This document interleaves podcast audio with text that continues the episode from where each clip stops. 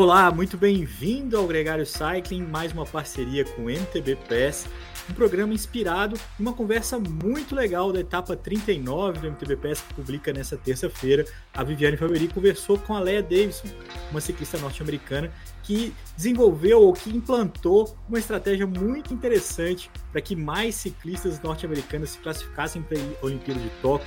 O desfecho é curioso e a Vivi... A, e a gente também entendeu que vale muito a pena trazer esse debate para cá. Eu acho que cabe muito no nosso contexto, né, Vivi? É uma experiência muito legal, mas a gente sempre gosta, eu, eu sempre gosto de começar a conversa com você depois de uma etapa assim, é, em inglês, né, com uma norte-americana, é claro, é, começar perguntando sobre o seu ambiente para entrevista. O Álvaro Pacheco participou dessa conversa. É, como é que foi essa experiência? Eu, eu acho muito legal quando você entrevista alguém que não está no meu radar, e a Lea não estava nesse meu radar, porque apesar de ter corrido na Olimpíada é, dois mil e doze, Londres, dois mil e dezesseis, no Rio de Janeiro, é, ela, eu, não, eu não, não tinha ela no meu, na, no meu radar. Você falou, vou entrevistá-la. Eu falei, pô, legal. Aí quando você deu o contexto da entrevista, e principalmente agora quando eu já ouvi essa entrevista, é, amplificou, e eu falei, cara, isso aqui é um papo muito legal. É, bem-vinda à sua casa, né, Viviane Faberí? Obrigada, Leandro. E agradeço também o Álvaro, que participou dessa conversa. Eu chamei ele meio em cima da hora, e ele topou, e depois que eu contei o que que era, ele falou, peraí, essa eu não quero perder.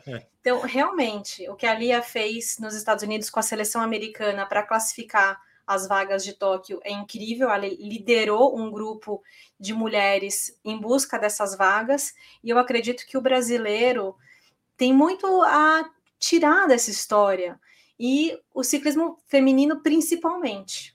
É, vamos só é, em, em lembrar aqui, né, porque a classificação para os Jogos Olímpicos ela é baseada no ranking por nações, né? As melhores classificadas nos rankings por nações têm mais vagas do que as outras. Algumas vagas são conquistadas, por exemplo, por vitória em Pan-Americano ou por alguma outra forma, é, até para que a U C I se esforça para que mais países participem, né? Mas na Olimpíada de Tóquio, a gente tinha um limite de três vagas, que nem vai se repetir mais em Paris, vai ser agora o máximo, vão ser de duas equipes. A gente falou disso já no M T B Pass, deu essa notícia, ficou mais estreito o funil, vão ser menos vagas, é, em geral, em todas as modalidades do ciclismo parece que encolheu um pouquinho, mas em Tóquio, a, a equipe suíça, que todo mundo lembra muito bem, É, classificou com três ciclistas, é, inclusive colocou as três no pódio, né, com a Jolanda Neff me- ganhando a medalha de ouro, e os Estados Unidos conseguiu se classificar em segundo, é, levou três ciclistas também. É, a Lea não foi uma dessas três no final das contas, apesar de todo o esforço que ela fez, mas o que vale aqui é o seguinte, é, normalmente, Vivi, os, a, as seleções ou os comitês olímpicos, né, eles se envolvem e planejam como vai ser essa caminhada rumo à classificação, né? Quantas vagas são possíveis, quais são o nível dos seus atletas, como é que você vai buscar, é, quais provas que você vai correr e tudo mais. No caso dos Estados Unidos, você teve um movimento que veio de baixo.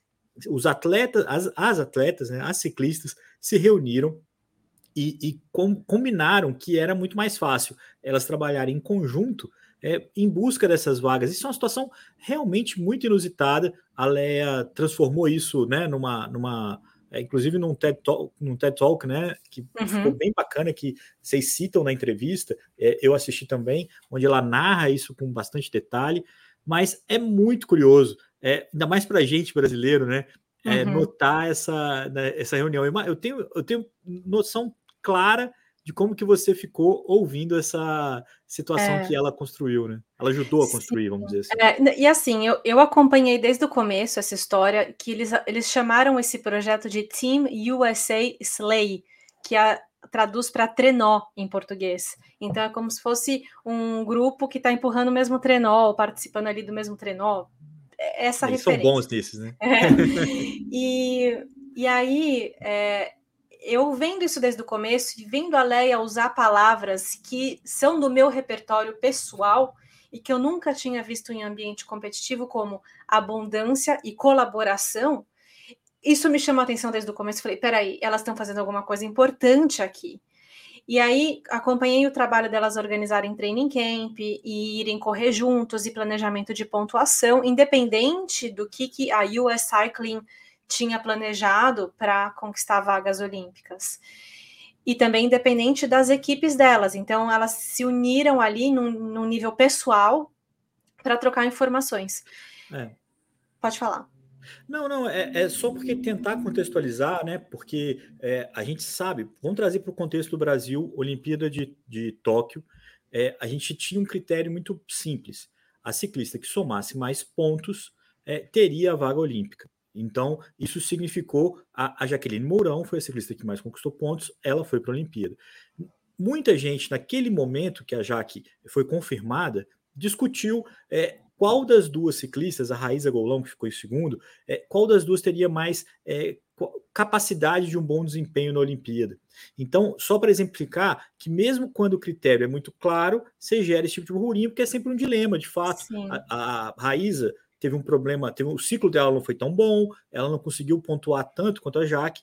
É, enfim, de alguma forma, é, você cria ali uma rivalidade interna, porque ou a Raíssa ou a Jaque vai, vão. Né, qual das duas que vai conseguir a vaga? Uhum. Elas são rivais nessa disputa e, e isso cria uma... Eu não vou chamar de inimizade, mas cria uma disputa de fato. É, o que os Estados Unidos conseguiu foi é, juntar as duas no mesmo propósito, do tipo assim, é, as duas não, porque foram mais ciclistas. Eram seis cinco, até, né? cinco a seis. Ah. A, a otimizar essas experiências para que você pudesse pontuar. E eu lembro muito bem de como que é, a gente já conversou sobre isso aqui, é, se as outras ciclistas brasileiras cooperassem nesse sentido, é, o quanto poderia ter conquistado uma segunda vaga ou não, né? É. É, é, esse é sempre um dilema, né? Sim, é exatamente isso. Você falou da melhor forma possível, conseguiu resumir bem uma história complicada.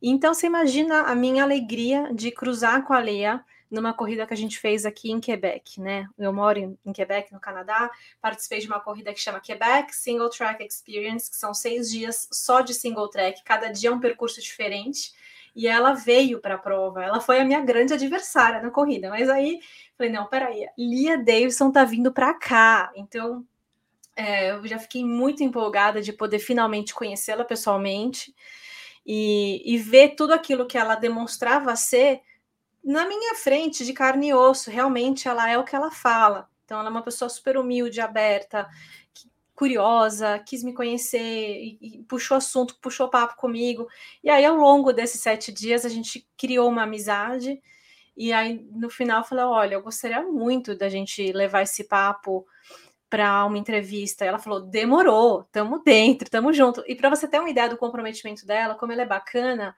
ela...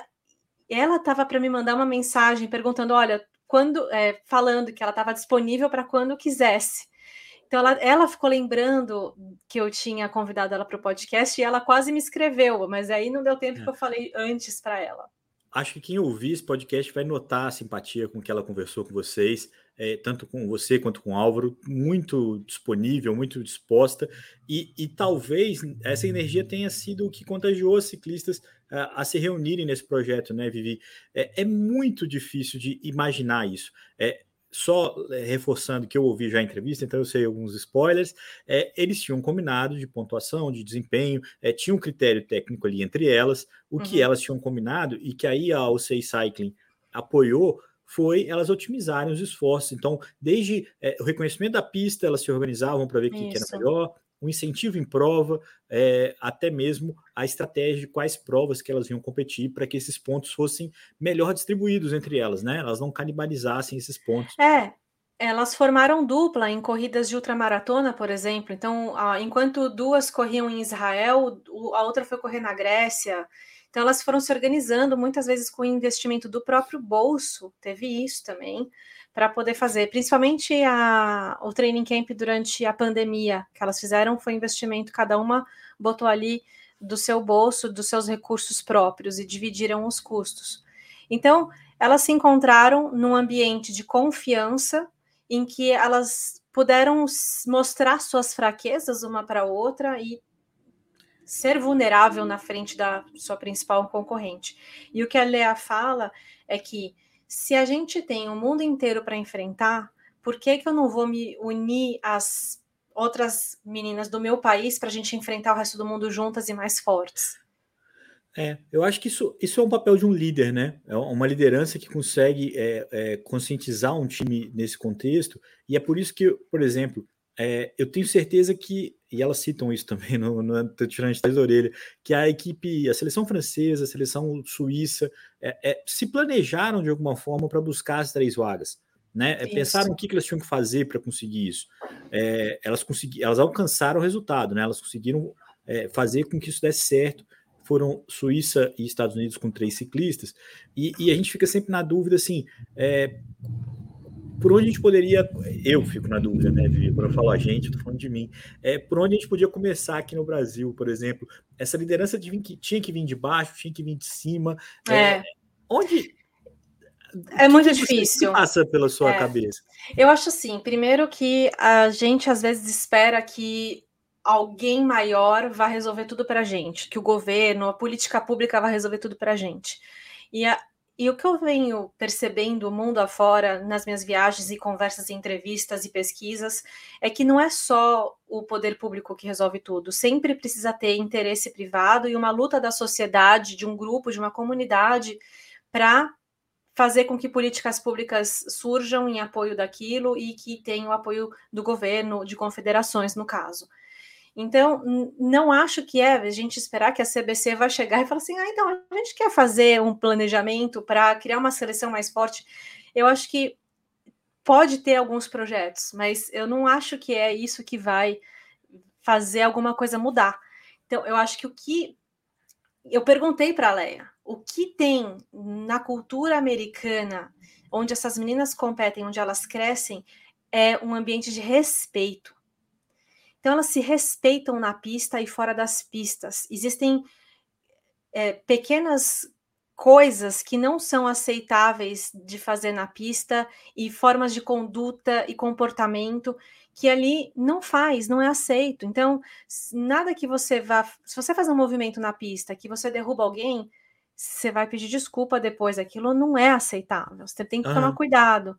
Eu perguntei isso, a gente fala disso na entrevista. Eu falo, tá, mas se acontece alguma, alguma situação em que é, sua adversária tem um, faz um movimento arisco que te derruba? Ah, depois da corrida ela provavelmente vai vir falar comigo. E, e, se, ela, e se não for, e se ela não vier falar, a gente vai se posicionar em algum momento e falar, escuta, isso não é legal, isso não, não é aceitável e não soma para o nosso ambiente. Então, elas vão colocando ali alguns limites que criam um ambiente de respeito. E isso... a gente ainda não tem no Brasil. É, eu, eu, eu imagino, eu imaginava essa sua resposta e eu fico muito impressionado. Eu acho que as ciclistas norte-americanas que participaram desse momento, elas nunca mais vão ser a mesma. Não. Pode ser que eles não consigam é, fazer a mesma coisa para Paris, pode ser que desande. Vocês também falaram disso na entrevista, porque vai ter algum momento que, é, principalmente as mais jovens, querem se afirmar, elas querem mostrar que elas são capazes, elas querem é, é, é um pouco mais... confortável, né? E deu para ficar claro isso, assim, a ciclista que tem mais maturidade, que sabe o caminho que é chegar na Olimpíada, a importância de estar lá, ela tem um pouco mais de tranquilidade para lidar com essa situação de dividir. Uhum. Quando você está muito jovem, você está sedento pela vitória, às vezes você está ali é, é, babando ali pra, pela conquista, né? Deixa eu só, enquanto a gente conversa, Vivi, colocar umas fotos aqui que a gente separou para contextualizar é. um pouquinho. Aí, essa é a Lea Davidson, Demais, é. que é a ciclista que está na etapa trinta e nove do M T B Pass, tá aí é, com a camisa dos Estados Unidos, né? Eu acredito que essa imagem seja quando ela conquistou a medalha de bronze no Campeonato Mundial na República Tcheca em dois mil e dezesseis. Eu acredito que seja essa chegada. É, ela não tem tantas vitórias assim, né, Vivi? Mas tem dois pódios muito importantes, né? Que são é, é, em mundiais, em eventos que são é, relevantes, né? Desculpa, a medalha então, de prata, né? É, foi o pra... no Mundial foi, foi prata, prata, eu acho. Desculpa, e um bronze numa etapa da Copa do Mundo. É. Essa aqui é uma imagem do TED Talk que ela fez é... explicando Boston. Essa história. Uhum. É...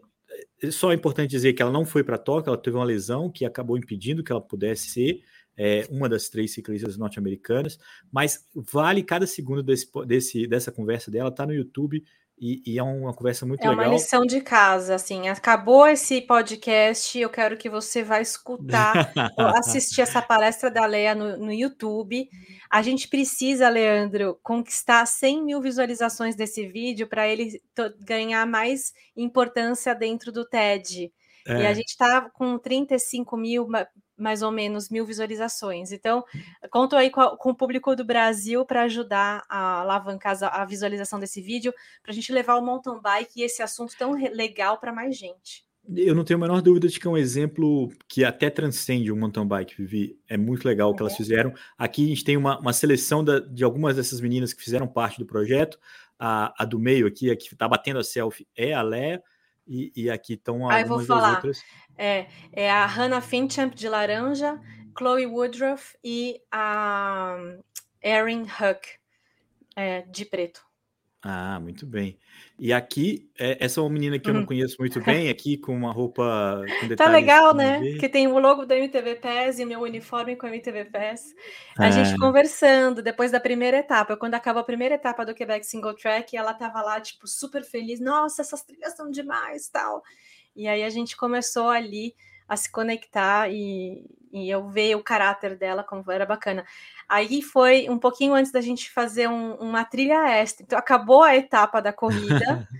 Aí a gente resolveu ir pedalar juntas. E a gente fez quarenta e cinco minutos só de descida, numa trilha super fluida. E foi uma experiência tão incrível que a gente parou para filmar, para tirar foto. E aí, quando viu, a gente não queria mais parar. A gente começou a acelerar. E terminamos assim, tipo, o que, que foi isso, sabe? Foi muito incrível. A gente curtiu muito e... esses momentos que a gente não esquece, sabe? Poxa, e esse momento aqui para fechar, que também é inesquecível, uma cena que não vai se repetir mais, a gente começou falando sobre isso. É um grande exemplo. Do, do mountain é. bike. Foram é um... soberanas, né, Nibivi? Sim, então a gente tem Jolanda Neff no meio, Sinafra em segundo, Linda Endergan em terceiro, são três suíças, e aqui a gente tem um exemplo de... Co- co- competitive collaboration, competição, col- colabora- colaboração, como que a gente traduz isso para o português, hein? Colaboração competitiva. Não, compe- competição colaborativa. Pode ser, é mais provável. É. é um negócio, é algum negócio assim, mas é, a Suíça é um grande exemplo, porque a Swiss Cycling organizou isso, a Swiss Cycling fez com que isso acontecesse. Então, é um programa que tem anos de vida, desde que a Jolanda era pequenininha, que o Nino era pequenininho, eles já trabalhavam para formar campeões de mountain bike, para que o país fosse forte nisso, assim como é a França. E a, os Estados Unidos não veio, essa ideia não partiu exatamente da U S A Cycling, mas partiu das meninas, e quando elas vieram com essa ideia, com toda essa estrutura e conversa para com, a confederação, a confederação apoiou a ideia, uhum. e aí eh, deu no que deu, três americanas em Tóquio. Infelizmente, a Lea não, não foi uma das que esteve nessa vaga, mas ela fala que uh, uma das consequências dessa colaboração, de participar do processo de desenvolvimento das suas principais adversárias, as conterrâneas, é que ela se sente parte da, do sucesso é. de cada uma delas.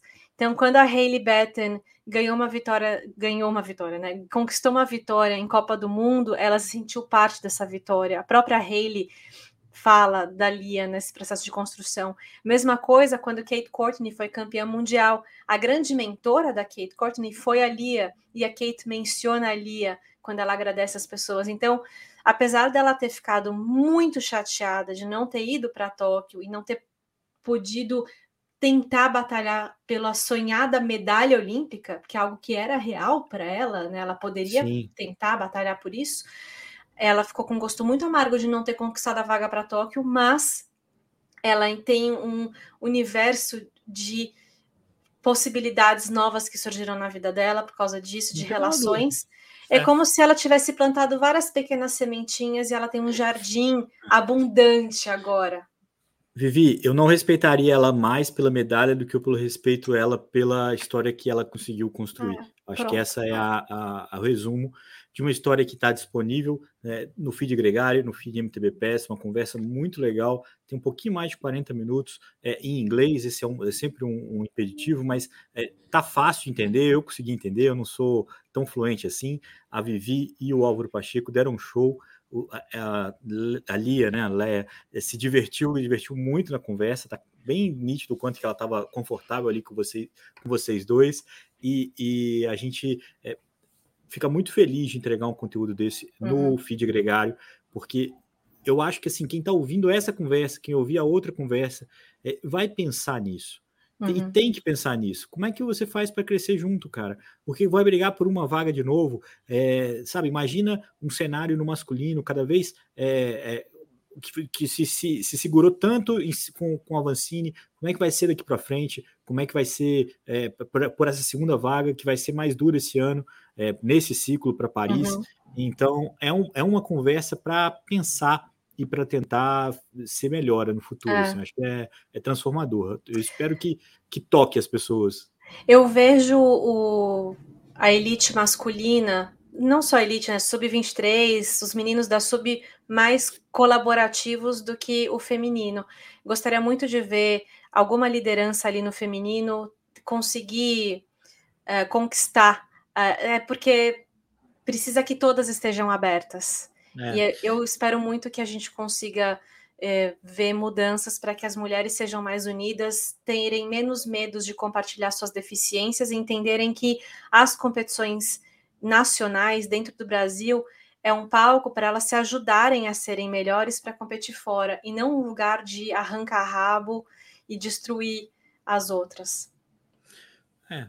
Eu, eu não, não, não posso, não tenho propriedade para falar sobre isso, mas é uma experiência que a gente vê também no ciclismo de estrada, e, e eu tenho uma teoria, Vivi, que quando tem alguém é, muito, é, muito grande ou muito forte, como é o Henrique no masculino, é, é mais fácil de você centralizar todo mundo. Assim, tipo, você tem um respeito, você tem uma hierarquia e você tem um cenário um pouco mais é, estável.